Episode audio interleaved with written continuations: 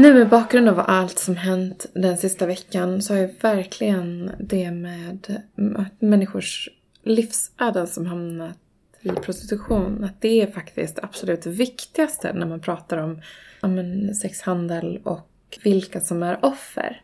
Och därför känns det extra fint att faktiskt vara samarbetspartner med Talita eh, den här veckan. Det är ju en svensk ideell organisation som hjälper kvinnor och barn ut ur prostitution eh, och människohandel för sexuella ändamål. De arbetar förebyggande, uppsökande och rehabiliterande i Sverige och utomlands och har skyddande boenden som då hjälper personen att komma ut ur rävsaxen som det är. De eh, jobbar i Sverige bland annat och det finns jättefina exempel på deras sociala medier på människor som har Eh, berättar om sina öden och hur de har fått hjälp av Talita att, att ta sig vidare utifrån prostitution. Eh, och i Mongoliet har de jobbat eh, under en längre period med unga tjejer. Men nu så har de även kommit i kontakt med utsatta pojkar och det är också så viktigt att komma ihåg att det drabbar ju alla det här. Och en utav pojkarna sålde sig till äldre män för att ha råd med att fly undan kylan på gatorna i Ulaanbaatar som är huvudstaden i Mongoliet. Och en annan av pojkarna flydde hemifrån efter att tre okända män kommit hem till hans fattiga drogmissbrukade mamma som bor i slummen utanför huvudstaden. Och eh, den här mamman hade erbjudit sig att sälja sonen eh, till de här männen eh, för att ta med honom till Kina. Vill du som lyssnar på den här podden vara med och starta upp Mongoliets första skyddande boende för pojkar i prostitution? Eh, då behövs det faktiskt bara 8000 kronor per månad för att det ska bli en verklighet. Talita jobbar ju som sagt både i Sverige och internationellt, men om du vill, vill bidra till det här specifika och viktiga projektet så kan du swisha och det kan du göra till 123 032 3923 eller så kan du Eh, betala till bankgiro. Och då är det 959,84 men oavsett om du swishar eller om du betalar till bankgiro så skriv Mongoliets pojkar eh, så går pengarna till det här. Och det behövs ju bara 8000 kronor. Och jag vet att de har fått in närmare en miljon kronor såg jag på deras sociala medier eh, utefter den här incidenten som inträffade med den här kända eh, tv-profilen och entreprenören som eh, har varit på alla tidningar de sista dagarna. Så verkligen, bidra med det du kan. Eh, och tack Talita för det arbete ni gör.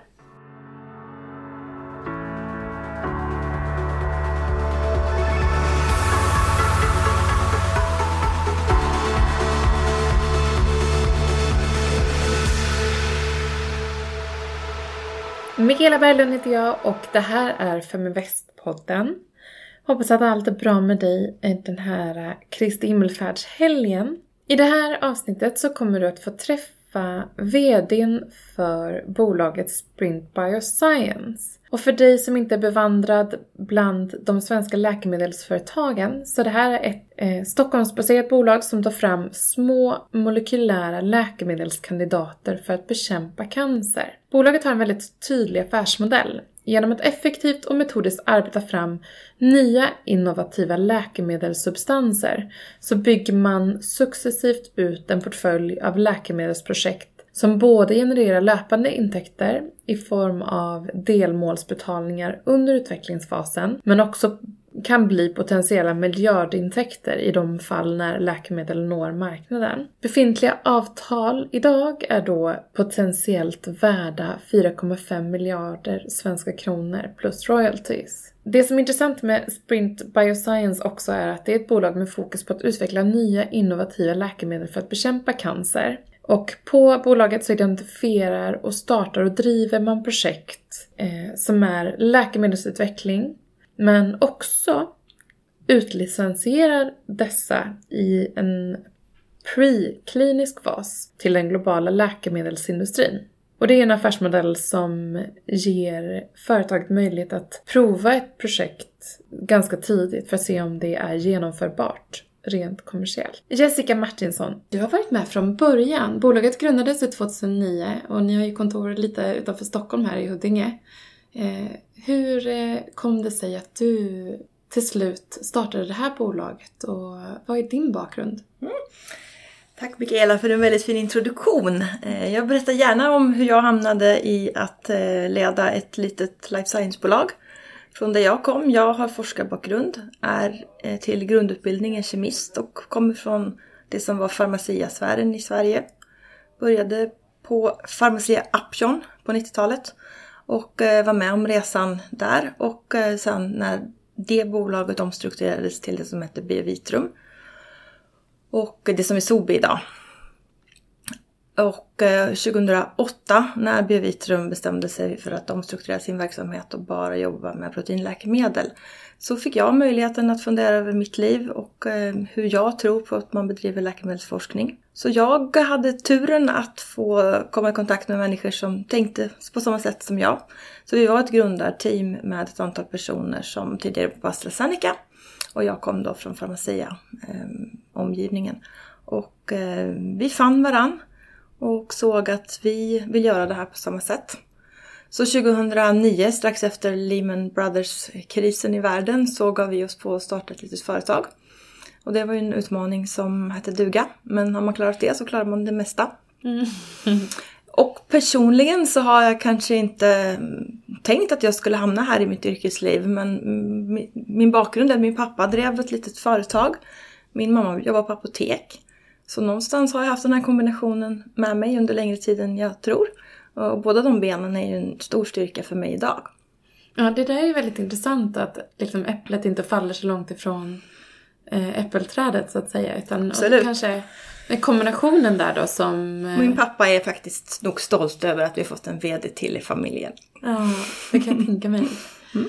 Eh, men när du då, när du var med och grundade det här bolaget, förstod du vilka utmaningar, som du säger nu, så här, att det här, att har man klarat av Nej, det här, då har man... Ja. Tack och lov inte, skulle jag säga. Vad var det för jag tror att, man jag tror att som man, Jag tror att man inte får veta det, för då kommer man inte ta steget. Utmaningen, dels naturligtvis att hitta riskkapital. Det lyckades vi inte speciellt väl med de första, det första året. Utan vi fick faktiskt börja med att prata med kunder. Så vi, de första åren i bolaget så kom en stor del av intäkterna från rena forskningsuppdrag. Eftersom vi kom med ett eget kontaktnät inom branschen så hade vi bra möjligheter att skaffa oss den typen av, av rena forskningsuppdrag. Och samtidigt var det en väldigt bra lärskola. Hur man kontaktar kunder, vilk, vad, vad de ställer för krav på leverans och även hur man säljer in sin kompetens på kundsidan. Mm. Så det var en väldigt bra start och en väldigt bra skola. Eh, som jag tror också la grunden för det bolag som vi är idag. Mm.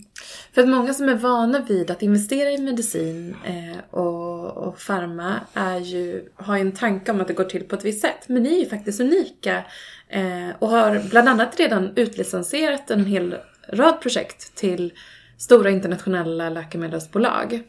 Vad är det som har möjliggjort den här resan?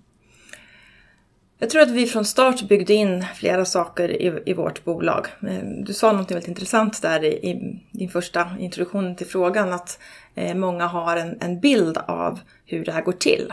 Eh, vi har inte bara en bild, vi vet.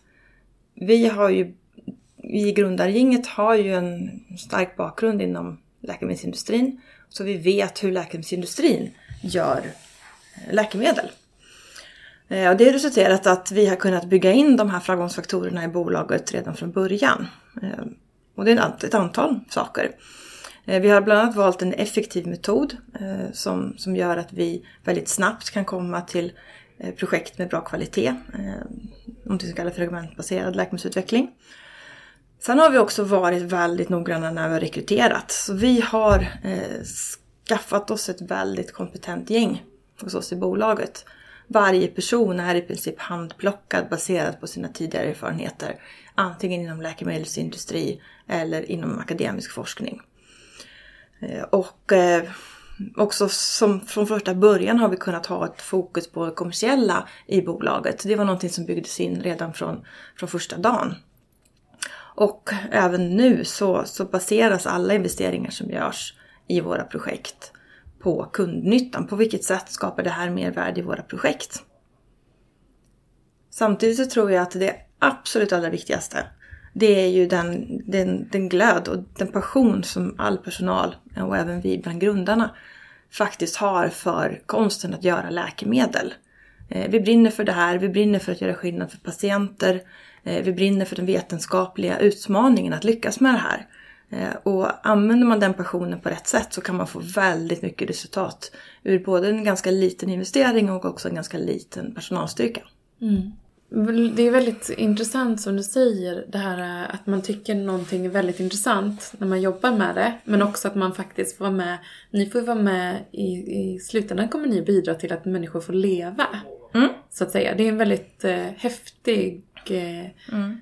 Jag tror det, det är väl få andra liksom, områden, men det är inom sjukvården och så här, när man faktiskt får med och bidra till mm. det där eh, ja, så, såklart, är, såklart är ju det en, en stark drivkraft. Samtidigt så är ju vi medvetna om att det där är ett mål som ligger långt bort i tiden. Eh, men det är stor skillnad på att jobba med den här typen av problemställningar än att kanske ägna dagarna att utveckla någon app mm. som mest kanske skapar förströelse. Det kommer att vara jätteroligt. Men det är klart att det finns ett, ett större mål.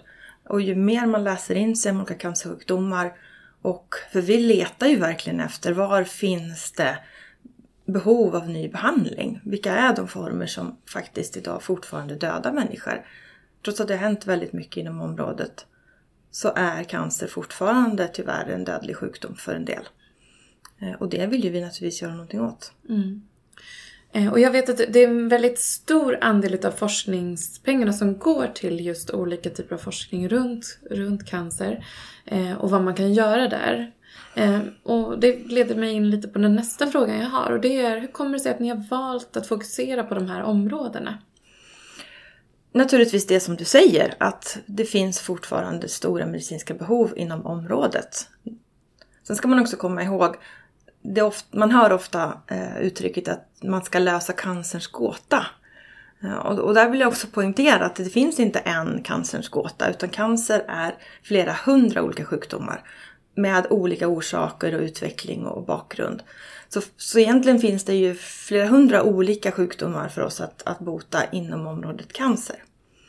Eh, och det gör ju då också att, att de olika behandlingsmöjligheterna eh, är ju nästan oändliga.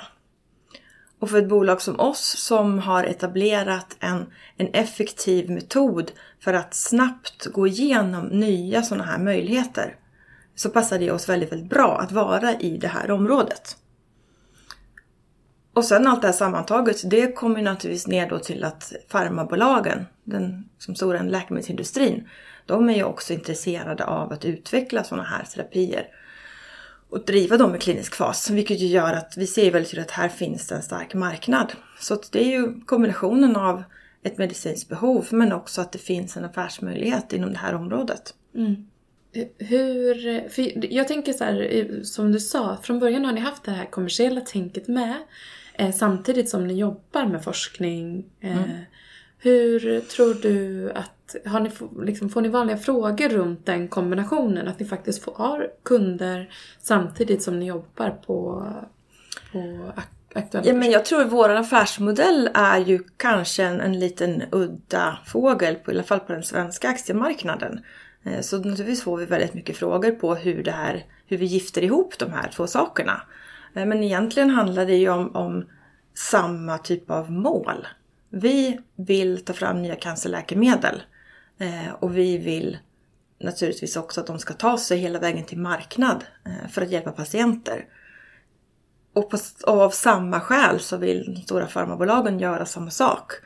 Eh, så det är ingen skillnad egentligen i de här två drivkrafterna utan det är bara två olika mynt av samma målsättning. Att få fram ett läkemedel till marknaden som kommer komma både patienter till nytta men naturligtvis också kommer ge intäkter till vårt bolag. Mm. Eh, hur, eh, vidare spinning på den egentligen, en konkretisering kanske. Hur avgör ni vilka projekt som ni ska satsa på då?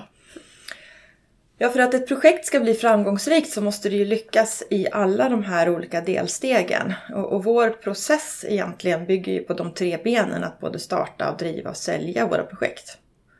Så det gäller ju att göra rätt i alla steg.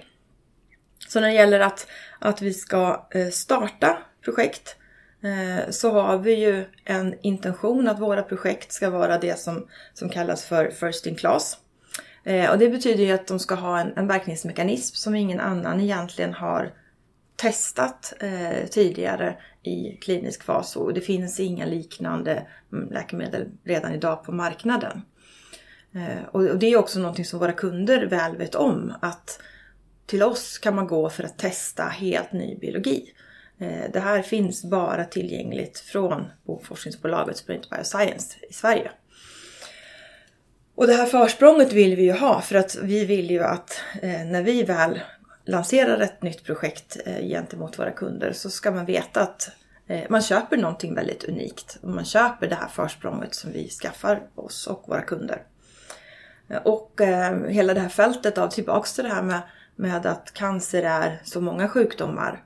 Eh, så finns det ju inte ett projekt som är det som kommer vara lösningen. Utan det finns utrymme för väldigt många olika eh, uppslag.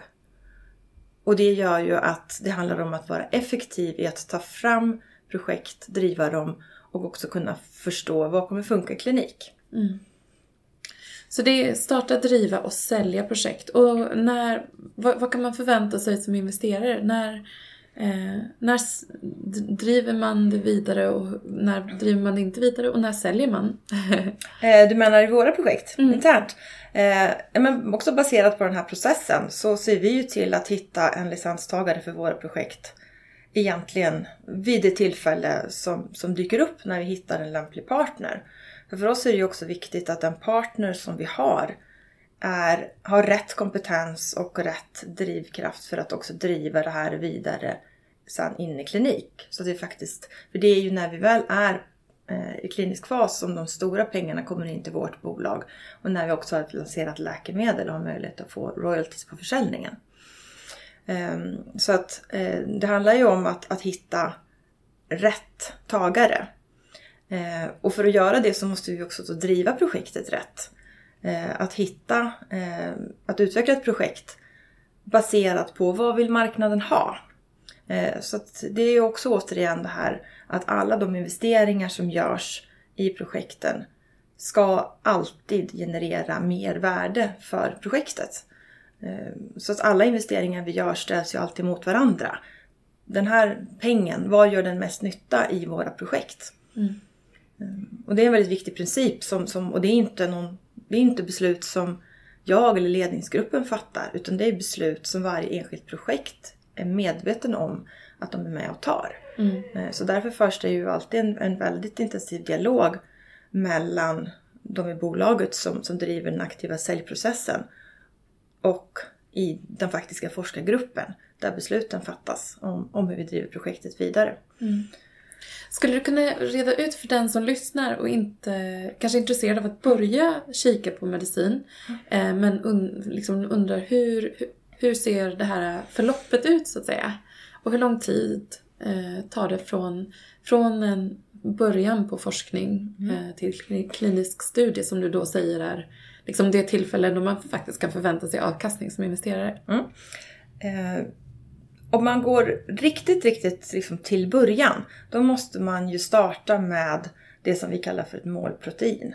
Eh, ett specifikt protein som man bestämmer sig för att det här kommer ha en biologisk effekt om man blockerar en process som stängs av som i vårt fall då kommer leda till att en cancer inte utvecklas vidare. Eh, och eh, den där processen görs ganska sällan i industrin. Utan den forskningen görs bäst i den akademiska miljön. Så därför, det gör ju både vi och de flesta andra stora bolag, eh, att vi letar i den vetenskapliga litteraturen. Allt det här finns ju publicerat, det finns ju tillgängligt. Eh, och eh, där har vi en aktiv process där vi ja, scoutar i, scannar, scoutar vad som finns publicerat. Och sen baserat på egentligen tekniska parametrar, vad som skulle passa i vår plattform. Eh, men naturligtvis också vad ser vi kommer att ha en kommersiell potential. Ehm, då väljer vi att plocka in dem, de projekten i, vår portfölj. Eh, så man måste ju dels ha en, en, en vetenskaplig bas. Sen det vi gör eh, och som farmabolagen gör är ju att man bedriver en industriell process för att utveckla den molekyl som sen ska bli ett läkemedel. Och den där processen är, är oftast, eh, sker oftast lite i det fördolda. Eh, mycket därför att det är en process som syftar till att ta fram eh, patentansökningar. Eh, så fram till så att man har patentansökningar på plats så är ju de flesta bolag lite försiktiga med att berätta vad man håller på med. Eh, och så är ju även vi, även om jag tycker, skulle jag säga, att vi är ändå ganska frikostiga med information eh, om våra projekt i de här faserna. Eh, men i den processen så tas ju den faktiska molekylen fram som sen ska bli ett läkemedel. Eh, och det är en process som gör att man först måste designa, syntetisera och testa flera hundra molekyler innan man har hittat liksom rätt. Eh, och det är ju egentligen det stora arbetet som vi är riktigt, riktigt bra på. Sen i nästa steg så testas ju den här molekylen som man då har valt som sin kliniska kandidat Eh, på människa i, i, den kliniska, i de kliniska faserna. Där man först testar om, man, om läkemedlet skulle vara liksom säkert att ta överhuvudtaget och sen i större studier bör man titta på om den har rätt effekt. Eh, och eh, när man väl har visat i en stor fas 3-studie som det heter att det här faktiskt ser ut att fungera på det sätt som man har tänkt sig så kan man ansöka om registrering och godkännande. Mm. Och det är då eh, olika marknader. Det finns ju i Europa finns det en, mm. en ansökan. Mm. Eh. Ja, absolut. Och de flesta länder, man är ju naturligtvis mest intresserad av de största marknaderna. Så för oss är det ju Europa och USA där vårt fokus finns. Eh, särskilt i USA är det ju viktigt att ha, att ha en, en eh, närvaro. Eh, och eh, det är också någonting som, som vi bygger in i våra avtal. Så trots att vi inte eh, i, kommer praktiskt vara med i projekten när våra läkemedel förhoppningsvis någon gång når marknad eh, så finns det ju redan idag avtalat i, i de här avtalsstrukturerna hur man reglerar eh, närvaro på olika marknader. Och när man då har noterat att man tror, man tror att det här liksom kan fungera om man börjar prova på en mindre testgrupp och sen så får man ett framgångsrikt resultat där och utökar en lite bredare mm. testgrupp. Du menar i klinisk fas nu? Precis. Mm. Mm. Eh, så eh, hur lång tid kan det ta? Kan man räkna? Det är ju väldigt beroende på vad det är för, för typ av studie. Eh, det här är ju oftast tidsspann som rör sig om, om flera år. Eh, särskilt om, man har, eh, vill titta på överlevnad över längre tid eh, efter en cancersjukdom. Eh, så det är klart att, att från, från start till mål så ser vi ju att det är ju eh, med flera års horisont som man måste se. Eh, och där tror jag att, att vi, vår affärsmodell kanske är lite svårt för gemene man att, att förstå. Eftersom vi gör avtal i så tidig fas så är det fortfarande en ganska lång resa kvar innan vi eh, faktiskt kommer till de riktigt stora pengarna. Eh, det som jag vill också påpeka i det då, det är ju att det vi faktiskt gör när vi ingår avtal i de här tidiga faserna, det är ju att vi har skiftat finansieringsbehovet på projektet. Det ligger ju nu hos vår kund istället för hos våra ägare. Eh, så att man ska se det som att det är fortfarande ett projekt som det investeras i och som man fortsätter att utveckla. Eh, men alla de kostnaderna tas ju av vår kund. Eh, så i, så i princip alla de projekt vi har utlicensierat Eh, genererar ju vinst från första dagen som, som vi har signerat avtalet i och med att den, alltså den accessbetalning som vi får vid signering eh, i alla fall hittills har med råga överstigit vilken typ av investering vi själva har gjort i projektet. Och det här är ju jättespännande. Eh, så kan inte du bara berätta lite ytterligare om just de här utlicensierade projekten och och som ni då gör men där era samarbetspartners står för notan. Så att mm. Exakt, bra, mycket bra summering. ja. Eh, jo, just nu så har vi två eh, projekt som drivs hos kund. Vi har ingått tre licensavtal. Eh, ett av de avtalen är nu parkerat, men, men två projekt pågår fortfarande. Eh, och det första eh, heter PIP 4K2 och utlicensierades 2016 till en amerikansk kund, Petra Pharma. Och det här är ett projekt också med en, det kallas för First in Class verkningsmekanism inom en sorts leukemi som heter AML. Och det är också en, en cancerform där det fortfarande finns ett stort medicinskt behov. Eh, och behandlingsprinciperna för de här patienterna har inte ändrats speciellt mycket eh, på lång tid utan det är fortfarande ganska gamla läkemedel som de här personerna får. Eh, så det finns ett, ett utrymme för, för helt nya behandlingsstrategier. Och eh, samarbetet med Petra Pharma har rullat på väldigt bra. Eh, förra sommaren så valde man sin kliniska kandidat och det som pågår nu är de här säkerhetsstudierna som kallas för IND Enabling Studies på svengelska. Eh, där man skaffar sig det underlag man behöver för att kunna få tillstånd att starta en klinisk prövning. Och eh, enligt den information som vi har fått från, från Petra Pharma så är det någonting som man planerar ska ske under året. Eh, vi eh, är väl samtidigt lite oroliga för eventuella effekter av coronakrisen i världen. Men jag vill poängtera att där har ju vi inte fått någon annan information från Petra. Utan det är bara vår, vår egen observation av läget i världen som, som gör att vi, vi kanske själva eh, vill ge oss själva på marknaden en liten heads-up att det kanske finns risk för förseningar. Eh, men projektet har ju fortfarande en, en väldigt hög potential. Eh, väldigt fint data som har genererats i projektet tillsammans med, med Petra Pharma. Eh, med väldigt bra effekter i de olika modell, modell, modell, djurmodeller som har satts upp. Eh, så det ser väldigt, väldigt lovande ut. Och det andra projektet eh, är inte ett cancerprojekt utan någonting som heter NASH. Eh, och det är en leversjukdom som är kopplad till övervikt och typ 2-diabetes. Så det är ju naturligtvis en livsstilssjukdom som ökar i världen och, och därför har den ju också fått väldigt mycket uppmärksamhet från stora farmabolag. Man ser som det här är en indikation som kommer växa över världen. Och eh, idag finns det egentligen inte några riktigt effektiva behandlingar utan det är som sista steg levertransplantation som kan komma i fråga. Eh, och det här samarbetet som, som vi då har kring det här projektet eh, ingicks förra året med koreanska LG Chem eh, Eh, som är ett bolag som är kanske mer känt för tv-skärmar än läkemedel men de har en väldigt stark läkemedelsgren och egna diabetesläkemedel på marknaden. Eh, så de är en väldigt bra samarbetspartner för oss i det här projektet. Och det rullade på snabbt. Redan efter några månader så fick vi den första delmålsbetalningen på uppnådda mål. Och vi har fortsatt att, att rusa på i utvecklingsarbetet. Vi fick eh, tidigare under året besked att de väljer att förlänga det samarbete vi har. Vilket vi är väldigt glada för. Eh, att de både vill eh, fortsätta fokusera på projektet och att de också vill fortsätta ha med oss som, som partner i det här arbetet. Ehm, och det kommer ju också naturligtvis generera pengar in i bolaget, en miljon dollar ehm, ytterligare under året som, som vi kommer kunna få in på det här projektet. Mm.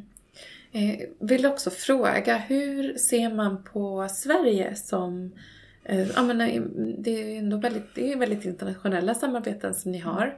Eh, och hur, vad är vårt rykte och var befinner vi oss i det här området? Sverige har ju ett väldigt gott rykte som läkemedelsnation vi ska inte glömma bort det. Eh, vi har ju ändå, som AstraZeneca och Pharmacia hade ett svenskt ursprung. Eh, det var två väldigt eh, starka bolag Eh, på den tiden eh, när de fortfarande var svenska. Eh, och det satte sina spår ute i världen. Och sen också det faktum att, och det tror jag inte kanske folk i gemen är så medvetna om, men den klang som svensk forskning, Karolinska institutet, kopplingar till Nobelpriset faktiskt också har. Och vi har ju flera samarbeten med akademiska grupper på bland annat Karolinska. Som, som oftast ja, men ger väldigt mycket prestige tillbaka till oss. Förutom att det ger väldigt mycket goda forskningsresultat naturligtvis. Så, så är det ett, ett bra anseende som svensk forskning har ute i världen. Mm. Absolut. Mm. Det ska vi vara stolta över. Ja, häftigt. Eh, och sen så har ni ju fler projekt i portföljen. Eh, mm. För ett par veckor sedan så presenterade ni bland annat forskningsresultat som visar att ett läkemedelssubstans inom ett projekt VPS34 eh, aktiverar immunsystemet i tumörer och hudcancer och i, när det kommer till tjocktarmscancer. Mm. Och det här betyder med andra ord att Sprint Bioscience är först i världen med att demonstrera en hämning av det här VPS34-proteinet. Och att det kan vara en viktig del av eh, immun, immunologiska behandlingar framåt. Mm. Eh, absolut. Vi är naturligtvis väldigt stolta över det här arbetet som har pågått under lång tid och att vi nu har fått det publicerat och erkänt eh, av eh, den samlade vetenskapen. Det var en publikation i en tidskrift som heter Science Advances som hör till Science familjer av, familj av eh, tidskrifter.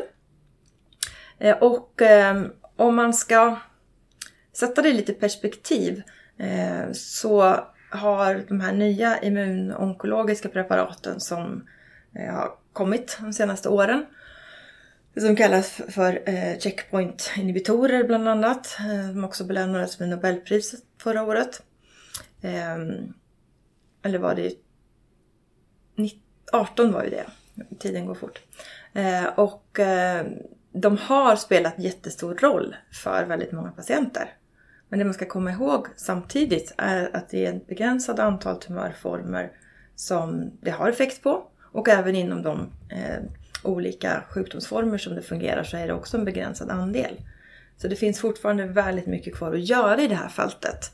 Eh, de här läkemedlen som lanserades då för några år sedan var snarare startskottet på en helt ny era där man kan använda kroppens eget immunförsvar för att bekämpa tumören. Eh, och en av de saker som gör att tumören lyckas undkomma immunsystemet är det faktum att de är duktiga på att gömma sig för immunsystemet. Eh, så det räcker inte bara med att man med de läkemedel som finns eh, skapar en aktivering av immunsystemet om tumören ändå har någon sorts förklädnad så att säga. Så det som vi visade i den här publikationen är precis det att vi kan få tumören att återigen bli synlig för immunsystemet genom den här behandlingen. Eh, Dra undan skynket. Dra undan skynket. Eh, och eh, hela det här fältet av, av immunonkologi är ju i väldigt stor utsträckning präglat av olika kombinationsbehandlingar. Så det här faller väldigt väl in i linje med hur farmabolagen i stort jobbar med den här typen av, av behandlingsformer. Så vi ser det här som en potentiell kombinationspartner med väldigt mycket andra onkologiska läkemedel. Mm. Häftigt. Mm. Eh, men det tycker man... vi också. Ah, men det är otroligt intressant tycker jag.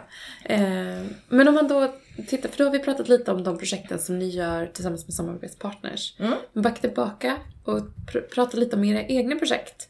Eh, så är det ju eh, bland annat VADA som mm. är ett helägt projekt. Mm. Som ni har. Eh, och det är ett projekt som vi fram tills för en kort tid sedan eh, inte hade pratat speciellt mycket om. Eh, med anledning, anledningen till det var ju att det är ett nystartat projekt hos oss. Eh, så vi har därför inte ens berättat vilket målprotein det här projektet vänder sig mot. Eh, och eh, det bestämde vi oss för några veckor sedan att vi nu går ut med och publicerar både till marknaden men i första hand också då till våra kunder eh, och startar en aktiv säljprocess av det här. Eh, så det första riktiga mötet med eh, det här projektet för våra kunder kommer bli under nästa säljmöte som kommer vara nu i, är i början på juni. Och det är ett protein som heter VRK1 som är involverad i det som kallas för, för DNA damage repair. Och de flesta cancerläkemedel orsakar ju precis det, skador på DNA. Eh, och återigen, tumörer är väldigt duktiga på att försvara sig, gömma sig, undkomma alla våra försök att ta ihjäl dem. Och därför har eh, tumörer väldigt starka system för att eh, komma undan från olika typer av DNA-skador. Och det här VRK1 är ett protein som är viktigt i de här processerna. Och genom att då Eh, ta bort det, ta bort den effekten, så kan man få en, en potentiering av både eh, befintliga eh, cytostatiska läkemedel och även strålbehandling. Det finns också en stor potential att kunna kombinera det här med även immunonkologiska preparat. Så det här är en ny behandlingsprincip men som faller väldigt väl in i linje med hur människor behandlas för cancer idag. Eh, så vi ser att det finns en, en, stor potential. Det finns också en väldigt tydlig väg för projektet in i befintliga portföljer hos de olika läkemedelsbolagen. Mm. Vad spännande. Och att man kan alltså, det är ett sätt att eh, säkerställa att eh, eh, ja, vad ska man säga, medicinering eller att den gör, gör så liten skada på resten av kroppen som mm. möjligt. Exakt. Eh, och att väldigt mycket cancerbehandlingar, eh, Eh, att man utvecklar resistens. De har bra effekt under en period och sen hittar tumörcellerna vägar som den kan aktivera för att undkomma behandlingen. Då behöver nästa lager av, av arsenalen komma till. Så att jag tror att, och det där är ju en utveckling som sker mer och mer, att eh, även inom cancerbehandling, att det är mer olika kombinationspreparat som, som man ger. Mm. Hur många projekt kan ni jobba med parallellt? Eh, ja, eh, som, som vi är resurssatta nu i dagsläget så är det ungefär tre projekt som vi ehm, har rum med så att säga i nuvarande personalstyrka och nuvarande uppsättning. Eh, och då har vi också möjlighet att fortsätta att jobba med att ta fram nya projekt tillsammans med det här. Och vi har ju vuxit bolaget successivt under flera års tid. Eh, och eh, har ju naturligtvis en ambition att vi ska fortsätta att bli så effektiva som möjligt. Så vi eh, har ju en tanke om att kunna expandera bolaget och kunna hantera ett projekt till inom ramen för det bolag vi är idag. Och har också en tanke med, bland annat är ju det som den kommande emissionen kommer kunna användas till. Att skapa en bredare projektportfölj skapar ju en större riskspridning. Vi kommer också, så vi kommer naturligtvis ha mer projekt att sälja eh, och varje projekt kommer att kunna liksom dela risken vilket gör att hela vår affärsmodell stärks. Samtidigt så, så behöver ju projekten eh, mogna i tid för att kunna generera riktigt stora pengar. Eh, så att vi behöver bygga både en, en, bred portfölj men också kunna bygga uthållighet i bolaget tills dess att våra projekt når den punkt där vi verkligen har möjlighet att få in eh, stora pengar baserat på kliniska milestones eh, och, registrering och försäljning av våra läkemedel. Mm. Eh, det här är ju såklart en, en ambition som ni har. Eh, att, att nå ut med produkterna och börja sälja. Mm. Eh, men hur ser de här närmaste ambitionerna ut för, för bolaget och för er? Ja, i det, vi kommer ju fortsätta att jobba på det sätt som vi har jobbat. Vi har ju tydligt visat att vi har förmåga att plocka upp rätt typ av projekt som farmabolagen också är intresserade av att köpa. Så vi ska såklart fortsätta att vara bra på det här som vi har visat oss vara bra på. Och bli ännu bättre på det. Eh, sen historiskt så har vi ju också haft en affärsmodell där vi har haft eh, ungefär lika stora intäkter från licensavtal eh, som vi också har tagit in från marknaden. Och det är ett förhållande som, som har varit ganska konstant eh, sedan 2015. Vi noterades 2014, gjorde vår stora, första stora affär 2015. Eh, så vi har under flera års tid visat att vi har kunnat eh, ha en, en, en ganska stabil intäktsström eh, trots att vi fortfarande inte är i en punkt där vi eh, är, kan bära helt våra egna kostnader. Men jag tror ju att det är ett scenario som vi kommer fortsätta att, att se under ett par års tid. Där jag, eh, min personliga ambition är att vi då ska ha ett antal projekt, eh, kanske ett eller två, i senare klinisk fas. Där vi vet att de, de stora eh, delbetalningarna kommer kunna komma. Vi har ju i dagsläget ett potentiellt avtalsvärde i våra två projekt på, på 470 miljoner US-dollar. Eh, och det är ju pengar som kommer komma in stegvis under resans gång under de olika kliniska faserna. Och de stora utbetalningarna kommer naturligtvis vid senklinisk fas och, och vid lansering. Ehm, så, så, för vår del handlar det om att bygga en, en bred portfölj eh, så att vi får så många av de här projekten eh, på väg mot klinik så att vi faktiskt till slut kan hamna i den situationen att vi har ett läkemedel på marknaden. Vilket ju tillbaks till det som är vårt mål eh, och, vår önskan. Mm. Eh, ytterligare en fråga runt hur man når ut som, som bolag i Sverige. För man, alltså, ni sitter ju på ett labb eh, eh, till stor del. Hur mm. marknadsför man sig och når ut? Eh, I och med att det krävs ju, det här är ju liksom ett globalt tänk. Ni behöver mm. bygga relationer mm. över hela världen. Eh, och självklart så, så kan vi då inte bara vara på vårt labb nere i Flemingsberg hela tiden. Eh, utan på väldigt många olika nivåer så interagerar ju vi med eh, vår kundmarknad. Eh, på den rent strikta, liksom på säljsidan, så har vi ju två personer som eh, deltar i återkommande säljmöten det brukar vara en tre, fyra stycken per år. Eh, nu har ju alla de där bytts till att bli digitala, eh, vilket ju också är en utmaning. Eh, men nästa möte kommer vara i juni, The Bio Convention. De skulle ha varit i San Diego, men nu kommer gå på webben istället. Men där är ju första steget där vi knyter väldigt liksom, strikta, konkreta affärskontakter. Och vi brukar under ett sådant möte ha eh, kanske 20-30 olika individuella möten med eh, då business development på de, vår motpart, bolagen. Samtidigt är det lika viktigt att, att vi har tentaklerna ute vad som pågår i forskarvärlden. Eh, så att både ha kontakt med akademisk forskning men även industriell forskning och läkemedelsutveckling internationellt. Så det är lika viktigt att våra forskare också reser ut, presenterar vårt arbete, lyssnar på andras, vad andra har för, för fynd eh, för att baka in det i det som vi jobbar med. Eh, så självklart, vi kan inte bara sitta i Flemingsberg och hoppas att det är svaret på, på alla våra frågor. Utan svaret finns ju där ute i det stora forskarsamhället. Som vi såklart har väldigt mycket kontakter med. Vi har ju också rekryterat brett från, från flera olika nationaliteter som, som vi då får med ett, ett nätverk från både internationell farmaindustri och internationella forskarsamhället.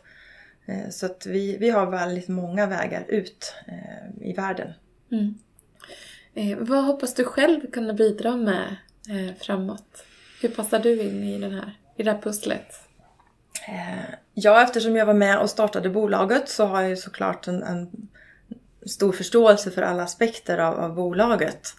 Eh, men eh, den roll jag måste ta nu som VD, jag tillträdde ju förra sommaren, det är ju såklart att lyfta blicken och se helheten. Eh, och inte, inte kanske så ofta få unna mig lyxen att grotta ner mig i forskarproblem, vilket jag egentligen tycker är väldigt, väldigt roligt. Det är andra som får ägna sig åt de godbitarna nu. Så min roll är ju att se till att vi fortsätter att göra rätt investeringar i projekten, eh, att välja rätt projekt, eh, fortsätter att driva dem på bästa sätt gentemot våra kunder. Men internt så, så är det ju också självklart så att vi måste behålla det som är vår unika sprint spirit, eh, den passion som vi har byggt in i bolaget från, från första början. Som är en av som är en av de stora nycklarna till varför vi har lyckats så väl som vi har gjort. Eh, så, så det är ju mitt stora interna jobb, eh, att bevara det och att vidareutveckla det och att nyanställda också växer in i vår anda. Eh, och externt är det såklart att våra nuvarande och kommande investerare får en bra och tydlig bild av vad bolaget är på väg, vad våra möjligheter, hur det hur de ser ut, vad våra utmaningar kan vara eh, och eh, göra det tydligt för eh, potentiella investerare vilken resa vi kan erbjuda dem att vara med på.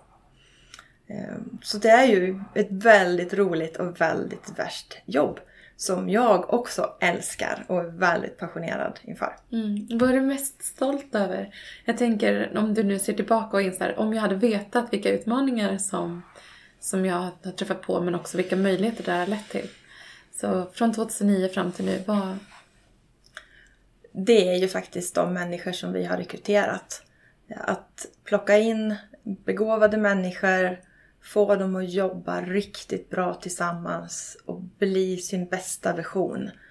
Det är fantastiskt roligt. Mm. Ja, stort tack Jessica för att du var med. Eh, och eh, jättespännande att följa er framåt. Mm. Tack så jättemycket, väldigt kul att vara här.